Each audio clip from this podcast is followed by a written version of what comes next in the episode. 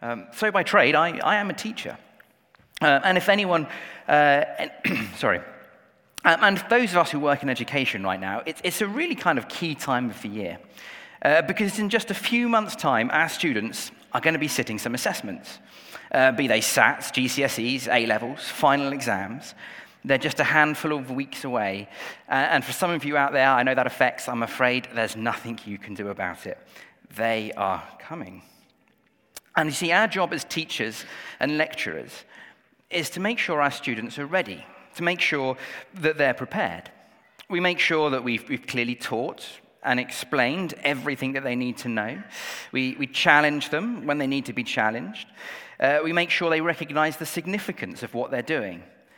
And most importantly, we support and we encourage them. And John prepares the people for the most awesome event that they will ever encounter. That's not to say exams are particularly awesome, uh, but he's preparing the people for the most awesome event that they will ever encounter in the same way. He teaches them, he challenges them, he offers advice, and he offers them hope. He teaches them that they need Jesus. He challenges them to live in a way that shows they recognize that need. He gives them practical ways to do so, and he points them to what Jesus will do. It's not an easy lesson. I mean, his lesson plan is given to us in verse 2. Have a look at it. It says that he preached baptism for repentance and the forgiveness of sins. But there is something there that's perhaps even more challenging than that. I mean, when I trained to be a teacher, we, we were taught to start our lessons with a cheerful, friendly starter. Something that's an activity to get everyone settled, give them confidence, uh, make them feel welcome. John's starter activity is a little bit different. Have a look in verse 7. He says to the crowds, You brood of vipers, who told you to flee from the coming wrath? Perhaps I'll start my year 11 lesson tomorrow with that line and see what happens. But this is where it really gets properly challenging. This is why we need Jesus. God is awesome, powerful, and loving, yes. But his wrath is truly awful.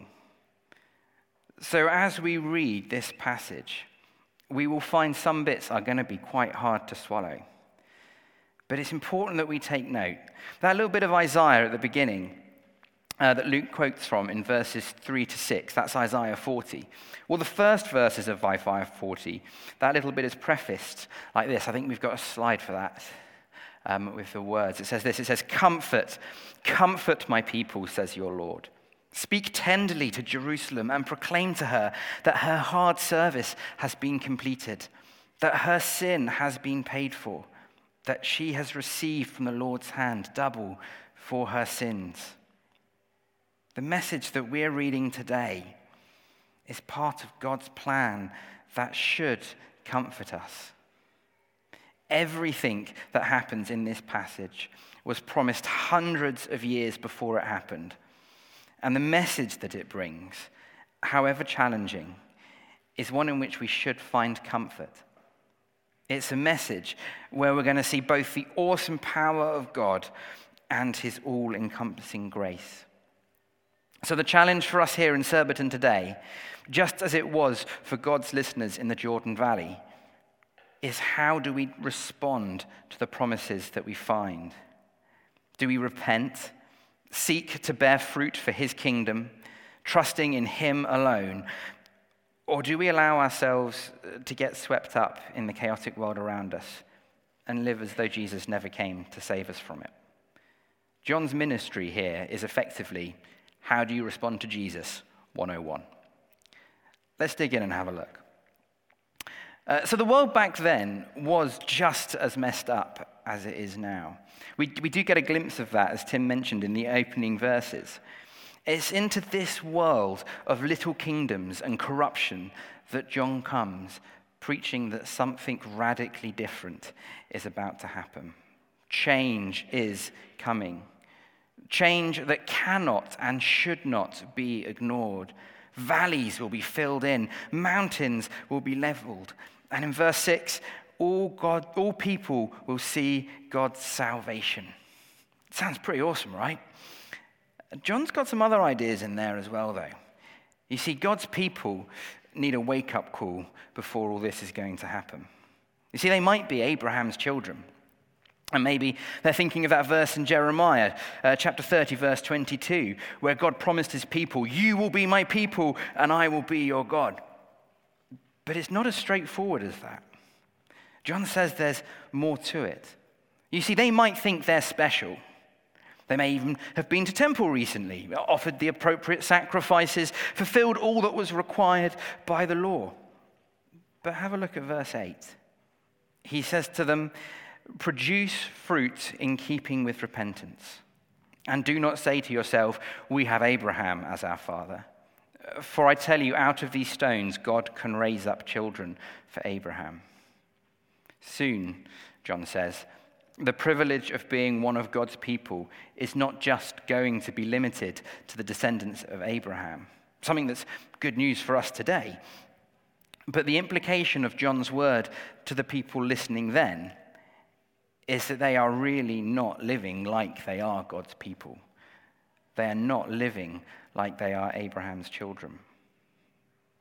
If they properly understood what it is to repent, then their lives should look very different. I mean, we're now living in a time after Jesus' death and resurrection. But we still need to hear that same message. Yes, we are God's people. And yes, Jesus died for our sins and was raised again. But would someone we just met ever realize that? Do our lives look totally different as a result of accepting that amazing truth? I mean, the baptism that John preached, uh, we still use in the church today. And it symbolizes that when we're immersed or when we have water sprinkled on our forehead, that we put to death our old sinful lives, and that rising out of the water, we are renewed in Christ. When we are baptized, when we become God's children, something in us should change. And it, it should be obvious to the world around us.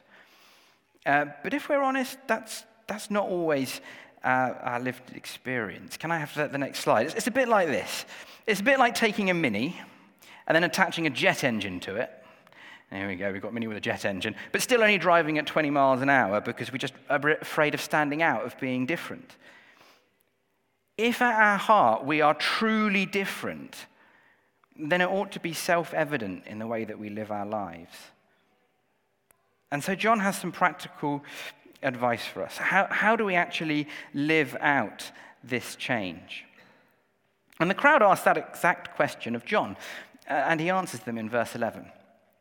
He says, Anyone who has two shirts should share with one who has none, and anyone who has food should do the same. No, this, is, this isn't just directed at rich people, people who have got more than they need. He doesn't say anyone with too much food should share, or you know, anyone who, when they finished eating, has got something left over, they should share. No, he's saying anyone with food should share. And while back then most people would have only had one shirt that they would wear under their coat, if you were out traveling and you could afford it, especially at night, you might wear two shirts just to keep you warm. And is that true for us? Are we really prepared to give up our comforts to help those who have nothing? Do we give just something, however small it is, because we know that we should be giving?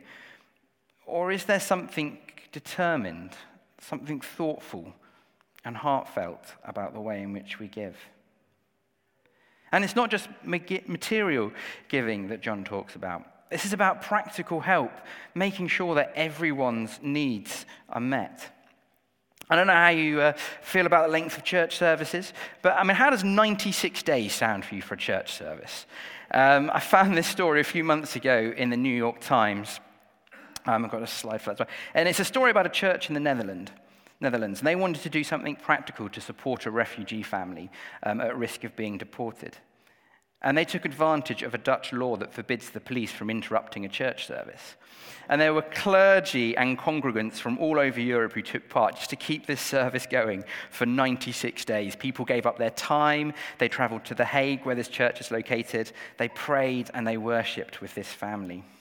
This is a church who saw a need and in an outstanding way sought to meet it. Now, we might not always be able to provide such a service, pun intended, but there are always ways that we can give practically. We can give of our time. And there are plenty of ministries here at Christchurch, both midweek and on Sundays, that need volunteers. And of course, Steve mentioned Holiday Club earlier. Um, and perhaps there's even a new need that you've seen in our community a ministry that we as church could provide if only someone was able to stand up and lead it. So if that's you, um, sorry, if that's you, please can I encourage you to play with someone and ask, is that something that God is placing on your heart? And it's not just about sort of church ministry. There are a myriad of smaller, practical ways that we can help others. Even if it's just taking the time to seek out that colleague at work who knows that, who you know just needs to hear something positive, that everything is going to be okay. Or taking the time to pick up the phone to call that person who just needs to hear a friendly voice. And then John gets even more countercultural. He tells the tax, the tax collectors not to collect any more than they needed to, and the soldiers to be content with their wages and not to extort people. This was common practice at the time. Uh, the tax collectors were working for the Romans and the corrupt rulers, and they would get paid by a percentage of the tax that they collected. So they'd just collect a little bit more, and bump up their own earnings a little bit. See, he's challenging these people to live in a way that is against the culture of the time. Just because there might be an opportunity to take advantage of the system, and everyone else around you's getting stuck in. He's saying, don't be a part of it. Stand separate. See, if we're truly God's people, if we have truly repented of our sins, then we should seek to live our lives in a way that will bear fruit for God's kingdom. But none of this is easy. I mean, where's the good news? Remember, all of this is meant to bring us comfort. And I'll be honest, when I was preparing this sermon and I got to this part of the passage, I was actually feeling a little bit more judged than comforted. I mean, what had actually happened is, is I'd fallen into the trap of legalism. I'd sort of read this and gone, right, so I'm a Christian. I've got all of these things that I need to do. I need to follow every one of these lest my tree be felled into the fire. So let's think of it another way. I was baptized when I was 11 months old. So there's been quite a lot of room since I was baptized for me to get things wrong, and I definitely have. But here's the difference. When I was christened at 11 months old, I was christened with water. And that's something that even John in this passage recognized was just symbolic.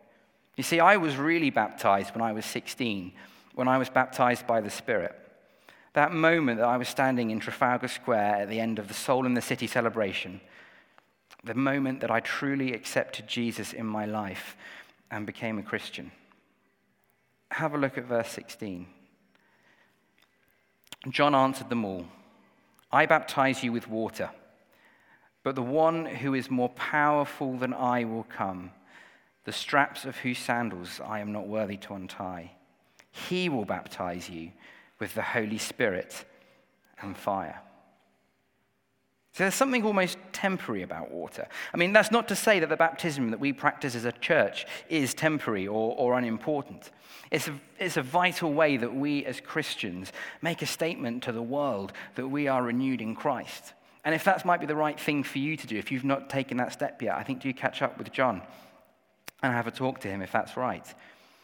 But we do recognize that the action of baptism is symbolic. In and of itself, it does not have the power to purify us from our sins. Only Jesus can do that. And he baptizes us with the Holy Spirit and with fire. Fire does something so much more permanent, much more final than water. See, when Isaiah encounters God in the throne room in Isaiah chapter 6, this is what um, Isaiah says. He says, Woe to me, I am ruined, for I am a man of unclean lips, and I live among a people of unclean lips. And my eyes have seen the King, the Lord Almighty. Then one of the seraphim flew to him with a live coal in his hands, and he had taken, which he had taken with tongs from the altar. And he touched Isaiah's mouth and said, See, this has touched your lips. Your guilt is taken away, your sin is atoned for. Fire seems to have much more power than water. Jesus died on the cross. He paid the price for our sin. He took our guilt, and nothing that we can do, or fail to do for that matter, will ever change that. So even if we mess up, and we will, there, will be times when we say and do the wrong things. There may be times when we don't give as generously or as sacrificially as we could. Our lives might not be that picture perfect Christian existence but we will still be filled with the Holy Spirit. We will still be purified by fire.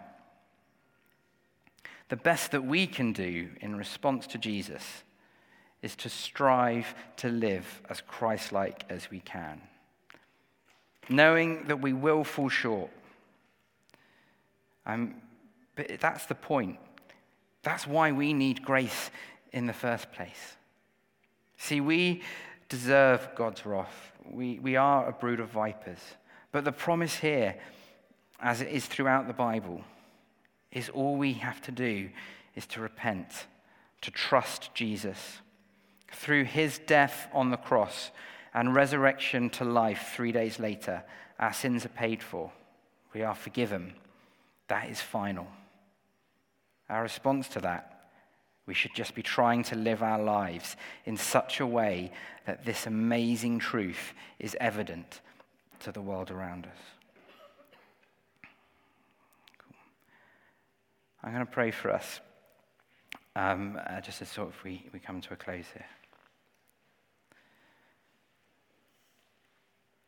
Father, thank you so much that you sent your Son to die for us on the cross so that we might be spared your wrath, that we might be forgiven. And we pray as we sit here today that your Spirit will fill us anew, that it will work in our hearts, and give us the strength to live as you call us